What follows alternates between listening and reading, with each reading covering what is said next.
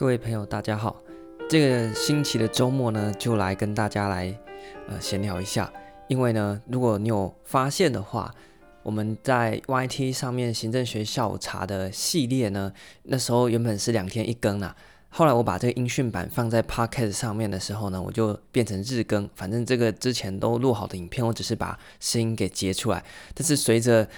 因为 YT 上面是两天一更，但是 Podcast 是一天一更，所以总有一天呢，两边的进度会被追上。那这个时间点呢，最近就发生了，所以日更的 Podcast 现在开始呢，没有东西可以更了，所以这个周末呢，就只好找一点其他的主题来跟大家聊一聊。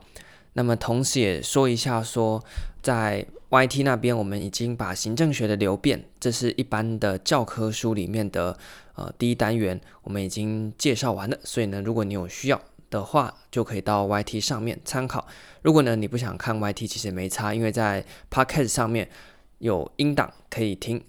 两边呢有好有坏，其实都蛮好的。像是呢，假设你需要一点文字的记录，像是你要自己做个笔记，那你就可以从 YT 上面看。如果呢，你只是想要放个当做复习听一听啊，听个印象，这样子的话呢，在 Podcast 上面呢，其实也蛮好的。所以呢，这边先跟大家讲一下。这个已经进行了大概快两个多月，我们终于分小集数呢，把呃 YT 上面的行政学流变给介绍完了。这边岔出来可以讲一下，说，嗯、大家在选行政学参考书的时候啊，有一些书呢是先介绍完流变，哈、从一八八七年的那个 Woodrow Wilson 一路介绍到 NPS，把这个流程介绍完之后呢，再进到后面可能是组织管理啊、公共管理啊。或者是政治管理等等的单元，但有一些呢，我看过，他可能在前半段，他只介绍到了呃经典时期的三个到整合理论时期，但是后面的三个呢，他把它打散，就是说他不是完整的用年度把它介绍完之后再进到个别的主题，而是呢没有很没有很明确的啦，用年代先去跟大家做介绍，而是呢把可能当中有跟组织管理有关的东西拉出来，或者是呢，像是在 NPA，他就把它拉去跟其他的呃，像是民主行政等等的概念或治理等等的东西一起写。我个人呢是比较不喜欢，但是不代表那个不好哦。就是每个人有每个人处理这个学科的做法嘛。那我自己的习惯做法还是像我之前一直在呃分享的，先从时间年代的角度，把它从头到尾先认识一轮。接着我们再去看个别主题，再讨论人事的啦、财务的啦、组织的啦、政治的啦、政策的啦，这样子的面向去看。我觉得这样对一开始呃在接触行政学的时候把握上会比较好一点。因为即便是当然我不敢说我多厉害啦，不过至少我还是本科系的学生，好吗？然后呢，去看一些市面上的国考参考书，它的那个编排方式把那个行政学内容打散了。哇，我觉得我自己都看不太懂，没办法进到那个系统。不过有一些情况啦，是因为说那些其实是补习班的呃上课的用书，所以呢，它其实是 for 那些有上课的。如果你有上课，那个补习班里面的老师会跟你讲这些东西。然后呢，你就知道说他写这个的意思何在。但是呢，我们没上课的一般人把它买来看之后呢，就会看不懂。甚至呢，像之前我有讲过，有一些书呢，它就会塞一堆有的没有的东西。你要去上课，他会告诉你说这个要看，这个不要看。但是有时候我们就没有去上课嘛，我们就去书局买你那一本嘛。啊，你那一本是上课用书，你要讲清楚啊。然后呢，你又不讲。对不对？然后我不晓得的，我买来以为每一个都是重点，结果其实殊不知哦，原来有上课的同学才知道这本书里面可能五百页，可能有一百页的内容都是参考用，可看可不看。那这样子何必呢？我觉得这样不太好啦，因为这样有点在欺骗没有买课的同学的感情。好，所以这是第一个，我简单讲就是在 YT 上面把行政学的流变已经更新完了，那 Podcast 上面呢也同步的在更新，只是呢在后续呢因为。呃，毕竟要剪那个 YT 的时间比较久一点，所以在 Podcast 上面呢，可能就没办法像之前这样子每天都更新。那另外呢，之前有人问到说，之前嗯、那个肢解行政学系列啊，好像有一些集数不见哦，但是我把它删掉了，因为呢，我一直觉得那个没有处理得很好，录音的品质也没有很好，因为那时候直接用电脑录嘛，现在有比较好的麦克风。所以我想说，这样我们已经有新的主题出来，可以把旧的那个盖过去。所以像财务行政啊、公共管理啊，或者是呃传统理论时期的这些东西呢，我就已经把它给删掉。嗯、有更好的东西，我们就留更好的就好了。好，所以呢，这是第一件事情。那么第二件事情呢是，呃，如果有在 follow YouTube 或者是 IG 的话呢，这边有一个很重要的事情要跟大家讲一下，也就是呢，在去年年底，呃，有写了一本行政学的图说关联记忆嘛。那我呃看到有一些朋友呢也有呃买这本书来，那在写的时候呢，里面有一些错字没有被我抓出来。真的是非常的抱歉，所以呢，我目前呢、啊、稍微把它整理了一下之后，就在之前的 IG 上面有发过文。那我后来也把它用影片的方式呢，直接翻给大家看了，放在 YT 上面。所以呢，如果你是有买行政学图书关联记忆的话，那要记得到 YT 上面去把书里面的一些呃打错字的地方把它纠正回来。如果呢你边读的时候觉得这个书的内容写的怪怪的，千万呢、啊、不要觉得你好像是你的问题哦，这个肯定呢百分之百呢是作者的问题。我在之前在学校的时候也是这么觉得。如果同学成绩不好的话，你应该要骂谁？第一个应该先去骂老师，因为通常同学成绩不好、有问题的都不是同学，是老师啊。那有些人说，哇，这个行政学好难，书都看不懂。那请问问题在谁身上呢？我觉得应该也不是同学身上，应该是那本书的问题。所以各位如果在读那本的时候有看不懂或觉得很奇怪的地方呢，拜托一定要私讯我，因为通常呢这都不是你的问题，是我的问题。那既然是我的问题呢，你就赶快来私讯我，那我赶快来看看我到底哪边有问题，我帮你解答一下，因为这是我造成的，实在是有点抱歉。好，所以第二件事情呢是，请大家如果有买行政学图书关联记忆的话呢，可以上 YT 或者是之前的 IG 稍微去把里面的呃错误的地方给更正一下。那么第三件事情呢，就比较轻松一点，因为之前呢有人问我说有没有推荐的一些登山要选团的话呢，呃，要怎么选，或者是一些爬山相关的东西哦。那我要先说呢，我本身也不是一个专业的登山，我只是呢跟团去，就是呢缴缴团费，然后车啊、向导啊等等的都会呃直接交给那些专业的登山社来帮你给处理。好，所以呢。呃，如果你有专业的问题呢，你问我，其实我也是去查资料啊。这个你应该问那些更厉害的登山的高手。那如果要分享，就是大家想要去爬山，然后又不想要说，哎，我好像很专业啊等等的那种自主团，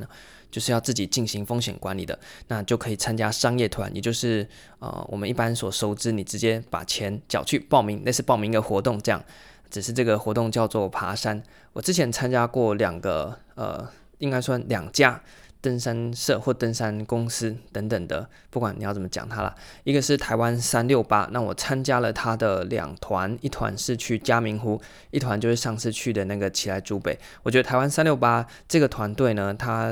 嗯、呃、整体上面啦，我觉得是。蛮好的，就是包括他事前你报名之后，他通知你啊，然后联系一些事宜，以及他们的呃领队向导，我觉得都还蛮好的。整体上，那另外一个呢，我之前爬玉山的时候呢，因为我懒得去处理那些车子啊等等的问题哦，所以就直接也找了另外一团。那那团呢叫做荒野旅人。那在那一次的经验也是不错。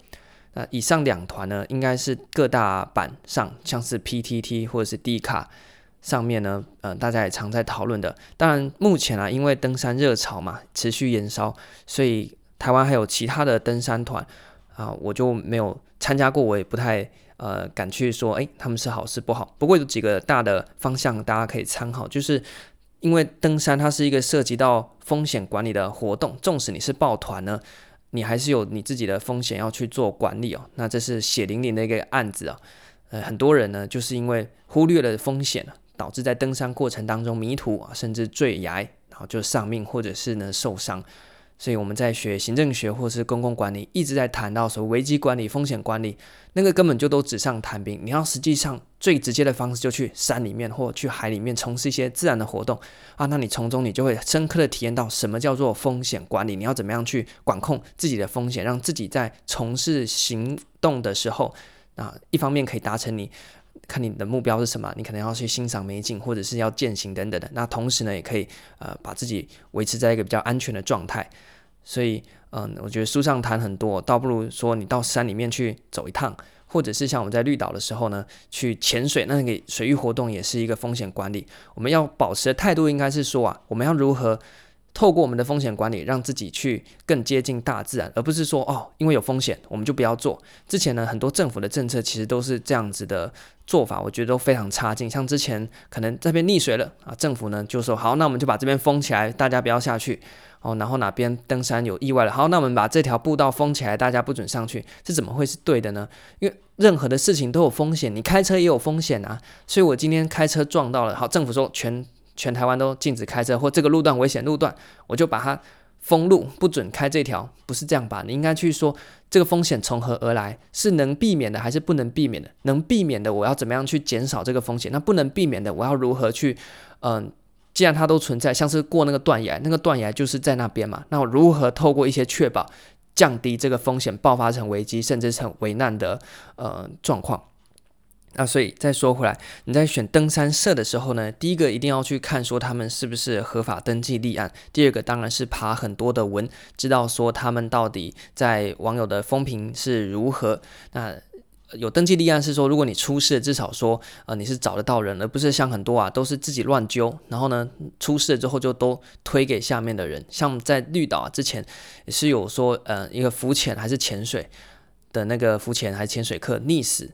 结果他当然家属就去告那个潜水社啊，结果潜水店、潜水社就把那个责任推给教练个别个人。那这个事情到时候也没完没了，所以大家去呃参加登山团的时候，或者是参加水域活动那种浮潜啊、潜水的时候呢，一定要找那种有登记的，不是那种自己乱揪的。那这个呢，在呃网络上面，如果他有登记立案，你都可以查得到。那通常他们公司也会提供他们的一些呃立案的证明啊，这个都是你可以去呃检视的。那同时呢，是他们的领队啊。有没有一些他们内部的一些呃要求，像是台湾三六八，我之前听跟呃跟他们的领队啊，听他们讲说，就是会要求，当然基本的你要有一些急救的嘛，然后山岳的一些等等的，有的有证照的他就要考证照，那有一些项目是没证照，他必须也要去看那家公司有没有对他们的向导做一些很。很足够的员工训练，然后像是三六八那时候也听说，他们里面也有一些像是攀绳救援的啦等等的，那他们的向导呢，基本上都有具备这些的呃要求，所以你找这种团相对来讲呢，你就把风险转嫁到他们上面，什么意思呢？你自己爬的时候，你可能要顾百分之百的风险，但是呢，你透过找这种越专业的团队，你相对来讲可能把八十趴的风险转嫁给。这家公司花钱把风险转嫁到他们上面，由他们来来带领你，然后去帮你顾及到一些呃在登山过程当中方方面面的状况。那你可能你自己只需要顾好你自己的状态，那其他的部分呢，你就可以呃不用那么担心。当然这就是花钱解决的事情了。好，所以这边呢是我自己在选登山社的几个建议。那最后呢，呃有一些呢呃有关于爬山的影片，我觉得如果大家准备放寒假了嘛。如果大家有放寒假或准备过年了，那在新春的过程当中呢，你想要挑一些有好去、好看，不是好去，是好看的影片，那又不会觉得是太废的影片的话呢，有一些爬山的影片呢，推荐给大家。在那个 Netflix 上面呢，应该在其他平台也可以找到。第一个呢，就是叫做《圣母峰》，圣母峰它是一个真人真事改编哦。那我觉得。不要剧透，因为那个他虽然用电影的方式呈现，不过那还蛮真实的，去反映到说，在一个高山上面，一群人在面对风险这件事情的时候，应该用什么样的态度去面对。那很有很有趣的是说，在那一场呃山难当中呢，就是有一次他们去攀登圣母峰嘛，喜马拉雅山，那那一伙人呢遇到了呃史诗级的风暴，被困在山上。在那一次的事件当中呢，诶，有台湾人在里面，所以大家可以从那一部电影呢窥见一下，说在啊、呃、大概二十几年前的时候，一个登上圣母峰的团队，那最后为什么会发生意外？我觉得这都非常多可以去思考。如果你想要思考危机管理的话，看那部片很棒；如果你不想要思考的话，看那部片呢，就是可以不用亲自到圣母峰，也可以感受到圣母峰山上那种。呃，稀薄的空气，还有在高山上面，旁边就是万丈深渊那种紧张刺激感。那另外一部呢，在 Netflix 上面，它把它翻译叫做《勇闯世界十四高峰》。我们目前啊，台湾最高的峰叫做呃玉山嘛，大概三九五二。那么全世界呢，最高的山叫做喜马拉雅山、珠穆朗玛峰或圣母峰。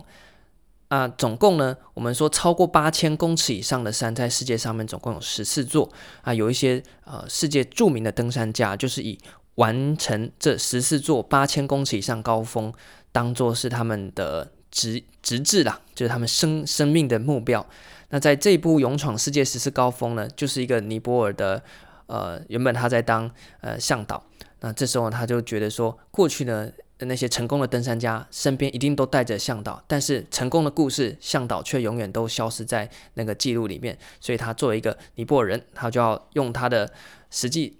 的呃例子来。创一个记录，就是他要变成世界上最快爬完十四座八千公尺以上高山的人。哇，那这个过程当中呢，也是饱经呃这个艰辛啊，那各式的问题啊，还有政治性的问题都有介入，所以推荐大家可以去看这部《勇闯世界十四高峰》。它的好处呢是，你看上一部圣母峰，你看完了。大概一个小时，快两个小时，你只登上一座圣母峰。那这部纪录片呢，你看完之后呢，你就登完十四座高峰了。所以我觉得有一些事情呢，就交给这些伟大的心灵去做。那我们就看着他们的这些呃记录，啊，我们自己心领神会即可了。哇，因为那个真的是非常难。那另外一部呢，叫做《神之山岭》，它是一个动画片，那也是真人真事改编。那《神之山岭》呢，它是在讲一个日本登山家。呃的故事，不过呢，可能因为我没有太 follow 到他原本的，呃，因为他是真实的故事，然后先改编成漫画，然后再被 Netflix 改成那个，诶，就是动漫的形式啊，呃，动画的形式啊，之前好像有被拍成电影，不过因为可能我对那个就那个。那个事件没有那么了解，所以我在看这部的时候呢，呃，就感觉说是也蛮好看的啦，但是没有像前面两部呢那么有感触这样子。好，那所以这三部片呢可以推荐给大家，如果过年的时候想看的话，第一个你可以去看叫做《圣母峰》，那是一个山难的故事，所以如果你不想看比较悲剧的，这部可以先跳过。那第二个呢是合家观赏。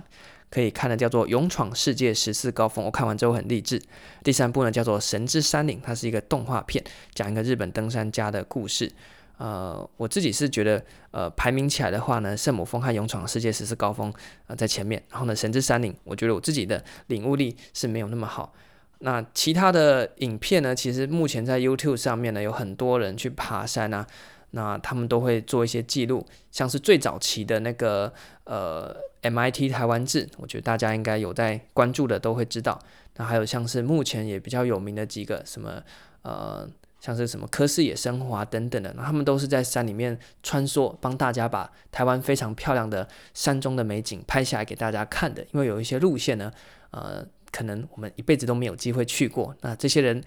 愿意用自己的时间和用自己的体力到山里面去帮我们看的这些台湾最深处最美丽的地方，我觉得都非常大家在有空的时候啊，像是你念书念累了，或者是下班觉得很累的时候呢，看一下这些山里的影片呢、虽然你没办法爬上去，但是你心向往之啊，你就觉得总有一天你也会想要上到台湾漂亮的山林里面。那所以呢，以上就是跟大家分享一下登山团怎么选，还有自己推荐的几部跟登山有关的影片。YouTube 上面呢也有个别的 YouTuber，那他们目前呢都越做越精致。那这一集呢就跟大家聊到这边，也先预祝大家农历新年快乐。希望呢，如果你要再再战今年考试的话呢，呃，差不多可以玩玩玩玩到农历年结束再开始念，因为我自己之前也是这样子的。所以假设你今年还要再考的话呢，可以先去玩一下，农历年完之后呢，我们再另做打算，重新做规划，这都是来得及的。好，那我们就祝大家新年快乐，新的一年呢都能够达成大家的目标。那希望在疫情底下呢，不要再影响到今年的高普考了啊！最近的疫情呢，好像有不太乐观的状况啊。那但是我们还是且战且走啊。这个疫情呢，你持续关注下去，你就知道说哦，其实呢，呃。我们在看很多行政学啊，或是公共管理的那些理论或政策的理论呢，在真实世界上面呢，有一些其实讲的还蛮准的。这个就交给大家细细去体会。我们这一集呢就到这边，感谢大家的聆听，拜拜。